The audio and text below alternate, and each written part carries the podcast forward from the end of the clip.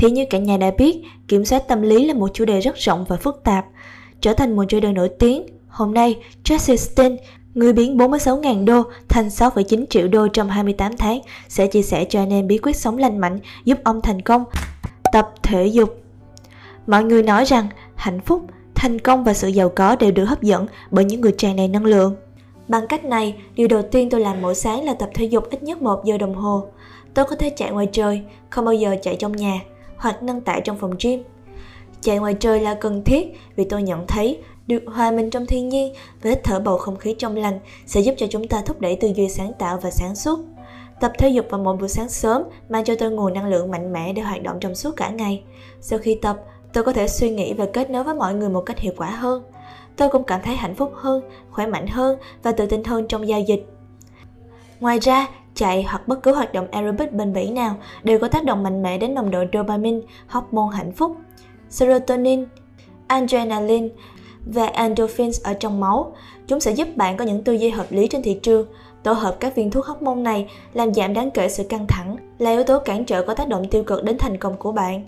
Khi bật máy tính vào buổi sáng, một tư duy sáng suốt cho phép bạn xử lý những biến động danh mục sau mỗi tối một cách lý trí hơn. Vào những dịp hiếm hoi, khi mà tôi ngủ quên và bỏ lỡ thói quen tập thể dục buổi sáng, tư duy giao dịch của tôi bị tổn thương nghiêm trọng. Vào những ngày hiếm hoi này, tôi đã đưa ra những quyết định đầu tư rất bất hợp lý, điều làm tổn hại đáng kể đến danh mục đầu tư tài chính của mình. Nhiều lần, tôi đã nếm trải bài học này và rút ra kinh nghiệm phải tập thể dục nhẹ mỗi ngày.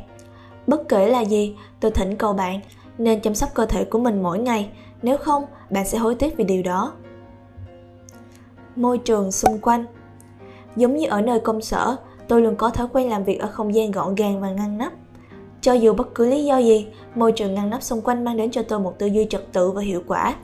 Tôi đơn giản chỉ dọn dẹp sạch sẽ và tổ chức lại mọi thứ xung quanh ngay lập tức trước khi bắt đầu ngày làm việc.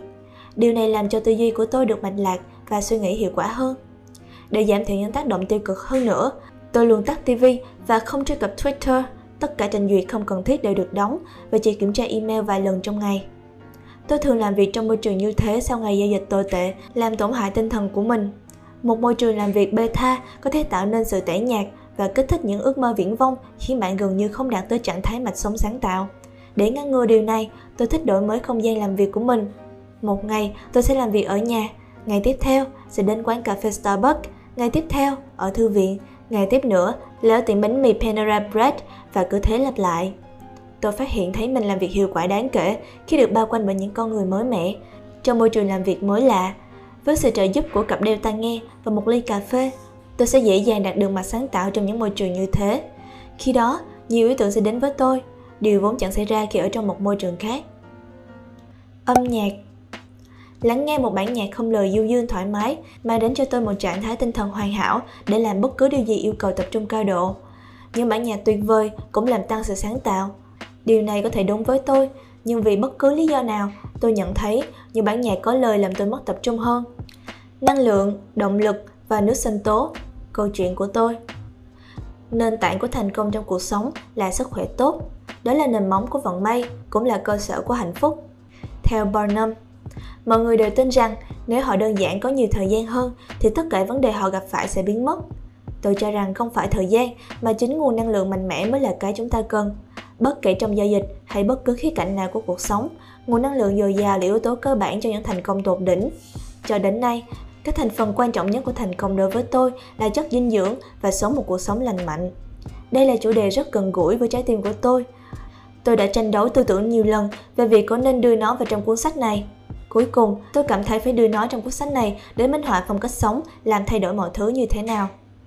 Tôi không biết gì về bạn, nhưng tôi xem chú chó tha mồi là Retriever như là cô công chúa vì cô ấy vốn dĩ như thế. Cô ấy tập thể dục đều đặn, được quan tâm đầy đủ và có thức ăn ngon. Tương tự, nếu bạn có một em bé nhỏ, tôi đảm bảo bạn sẽ phải chú ý đến chúng xem gì, chúng đọc cái gì, ăn cái gì và tập thể dục được bao nhiêu. Thế tại sao bạn không quan tâm chăm sóc bản thân mình cẩn thận như thế? Trong suốt cuộc đời tôi, tôi đã lạm dụng quá mức cơ thể của mình và nói chung không thèm đếm xỉa tới nó. Tôi xem nó như là một chuyện tào lao. Đối với tôi, 10 cốc bia, một miếng pizza to tướng ở cửa hàng Domino và món bánh tráng miệng. Tất cả là đổ cho một buổi tối mà chẳng hề thấy có vấn đề gì. Và tạ ơn Chúa, hãy coi chừng. Sau một bữa ăn, tôi hôn mê trong nhiều giờ sau đó. Từ năm 18 tuổi, tôi thường ăn kiêng một hoặc hai lần mỗi năm để loại bỏ các độc tố đó. Tôi nhận thấy trong thời gian ăn kiêng, mặc dù bị giới hạn về lượng calo, trong khi hoạt động thể chất tăng lên, nhưng dòng năng lượng cơ bản của tôi vẫn tăng lên phi thường. Tuy nhiên, một khi thời kỳ ăn kiêng chấm dứt, mức năng lượng của tôi rơi tọt về mức trước đó. Tôi nhanh thấy mình bị phát phì, sức lực yếu ớt và dễ bị hôn mê. Mọi thứ thay đổi với tôi trong một chuyến du lịch gia đình đến Đông Nam Á cách đây vài năm. Trước chuyến bay đến Bangkok, tôi mua một cuốn sách có tựa đề The China Study, The Most Comprehensive Study of Nutrition Ever Conducted, tạm dịch là Nghiên cứu về Trung Quốc, một nghiên cứu toàn diện nhất về chất dinh dưỡng để trở thành hạnh phúc. Mặc dù đây là một chủ đề rất dài, nhưng có thể nói ngắn gọn như thế này. Trung Quốc là phòng thí nghiệm tốt nhất thế giới về ảnh hưởng của ăn kiêng đến năng lượng sống và sức khỏe dài lâu.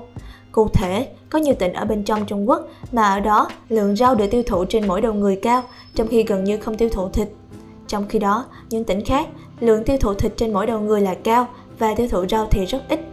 Các nhà nghiên cứu đã chỉ ra sau nhiều nghiên cứu rằng tỷ lệ đái tháo đường, béo phì, ung thư và đau tim gần như không tồn tại ở những vùng có tỷ lệ tiêu thụ rau cao kết hợp với tiêu thụ thịt ít. Trong khi đó, tỷ lệ các bệnh này ở các vùng tiêu thụ ít rau nhiều thịt lại ở mức cao ở Trung Quốc và cả ở nhiều nơi khác trên thế giới, từ vài trăm đến cả vài nghìn phần trăm. Đối với tôi, bằng chứng này đã quá rõ ràng. Những người ăn nhiều rau củ không chỉ sống lâu hơn mà còn sống khỏe hơn và hoạt động dẻo dai cho đến ngày họ mất. Tôi đoán rằng họ có nhiều năng lượng tinh thần hơn và cũng sống hạnh phúc hơn. Bằng chứng từ nhiều nghiên cứu trong nhiều thập niên là quá rõ ràng để tôi phớt lờ nó. Từ sau khi hoàn tất cuốn sách này, ngoài trừ một số lần không tuân thủ, thì tôi đã trở thành người ăn chay. Một trong những điều may mắn đi kèm trong việc ăn chay hoàn toàn bằng thực vật là giảm mạnh việc tiêu thụ đường và tất cả những gì liên quan đến đường. Đường fructose, tinh bột ngô, siro bắp, bột, vân vân. Một khi tôi chuyển sang ăn hoàn toàn bằng thực vật, tiêu thụ lượng đường thấp, mức năng lượng sống của tôi trở nên tràn trề. Thực sự, có nhiều nghiên cứu cho thấy những người ăn kiêng hoàn toàn dựa vào rau có thể chạy bộ suốt cả ngày, trong khi những người ăn kiêng truyền thống, tức là ăn nhiều động vật đã chết, luôn trật vật trong việc hạ chỉ số glycemic của mình xuống. Bây giờ, tôi tự động thức dậy trước bình minh và cơ thể tôi tự động cần được chạy bộ. Không hề suy nghĩ, cơ thể buộc tôi đeo giày và chạy ra cửa. Điều này chưa bao giờ và chưa từng xảy ra trước khi tôi chuyển sang ăn kiêng cách đây vài năm. Phong cách sống ăn kiêng mới của tôi đã tiến bộ, tôi trở nên cảnh giác với tất cả các loại đường, bánh ngọt, sinh tố, mì pasta, bia, bánh mì và bất cứ thứ gì đóng gói. Giống như các cơn nghiện khác, cơn thèm đường trỗi dậy quá mạnh sau vài tháng và trong những lúc yếu lòng, tôi phát hiện thấy mình thật giả dối. Trong những thời khắc đó, tôi ăn một miếng bánh hoặc uống vài ly bia để chu kỳ thèm đường hạ xuống. Khi chu kỳ thèm đường trỗi dậy, nó có thể hạ gục tôi ngày hôm đó. Mức năng lượng của tôi hạ xuống các mức trước đó, cái tư duy rành mạch biến mất và tất cả các động lực tan biến. Trong những lần cơn thèm trỗi dậy, tất cả việc tôi làm suốt cả ngày chỉ là tôi sẽ ăn gì tiếp theo. Thành thật mà nói, mức năng lượng sống quá khác biệt. Phong cách sống không đường bằng mức năng lượng 10, còn quay trở lại ăn kiêng kiểu Mỹ bằng mức năng lượng 2. Bệnh dịch dư đường quá phổ biến trong nền văn hóa của chúng ta, vì nó luôn nằm ẩn đằng sau tất cả mọi thứ mà chúng ta ăn. Ngày xưa, tôi không hề nghĩ đường và các sản phẩm liên quan đến đường có bất cứ ảnh hưởng nào đến mức năng lượng của mình, vì toàn bộ cuộc sống của tôi không thể một ngày thiếu nó. Văn hóa của chúng ta đã quá tập trung đến các thước đo. Tôi bị ám ảnh bởi sự dư thừa cân nặng. Cân nặng của tôi thời đại học là 205 pound. Cân nặng bình thường chỉ là 188 pound. Cân nặng lúc ăn kiêng chỉ là 175 pound. Ngày nay, trọng lượng dựa trên việc ăn rau 365 ngày là 164 pound hoặc thấp hơn. Và điều tuyệt vời hơn là triệt tiêu chu kỳ đường, insulin. Tôi hiếm khi thấy đói. Tôi đơn giản ăn vì tôi biết tôi phải ăn. Nói tóm lại, tôi không còn ăn bất cứ thứ gì được sản xuất đóng gói. Tôi chỉ ăn những thực phẩm được nấu. Tôi cự tuyệt với những sản phẩm liên quan đến đường, ngoại lệ với trái cây. Tôi tự chuẩn bị 99% cho bữa ăn của mình và tôi đi chợ mua trái cây và rau củ quả hai lần mỗi tuần. Thế đó, nguồn năng lượng sống của tôi giờ trở nên dồi dào. Đó là một khái niệm xa lạ với người dân Mỹ, nhưng giờ đây có gần 3 tỷ người trên thế giới đang ăn như thế này mỗi ngày. Nếu bạn cảm thấy phải kỷ luật trong việc nỗ lực ăn kiêng và rèn luyện thể lực, bạn có thể kỳ vọng năng lượng sống, tâm nhìn, sự tập trung và động lực của bạn sẽ cải thiện. Và cuối cùng, thành công sẽ chạm vào một mức mới. Không chỉ thế, bạn trông sẽ đẹp hơn, cảm thấy tốt hơn, hạnh phúc hơn, lạc quan hơn và sáng tạo hơn. Về mặt tinh thần, bạn sẽ suy nghĩ nhanh hơn và đưa ra những quyết định đầu tư tốt, rõ ràng hơn. Chẳng hề có bất cứ điều gì xấu xa nào cả. Thật không ngoai khi nói rằng một phong cách sống lành mạnh còn quan trọng hơn cả đầu tư. sức khỏe tốt đáng giá hơn cả vàng. Trên đây là bí quyết kiểm soát tâm lý, giúp Jesse Stein biến 46.000 đô thành 69 triệu đô trong 28 tháng. Hy vọng những chia sẻ vừa rồi sẽ giúp các bạn thay đổi cách tư duy về lối sống lành mạnh hàng ngày của mình và mau chóng đạt được đích thành công trong trading nhé. Còn bây giờ thì, xin chào và hẹn gặp lại các bạn trong những video lần tới. See you soon!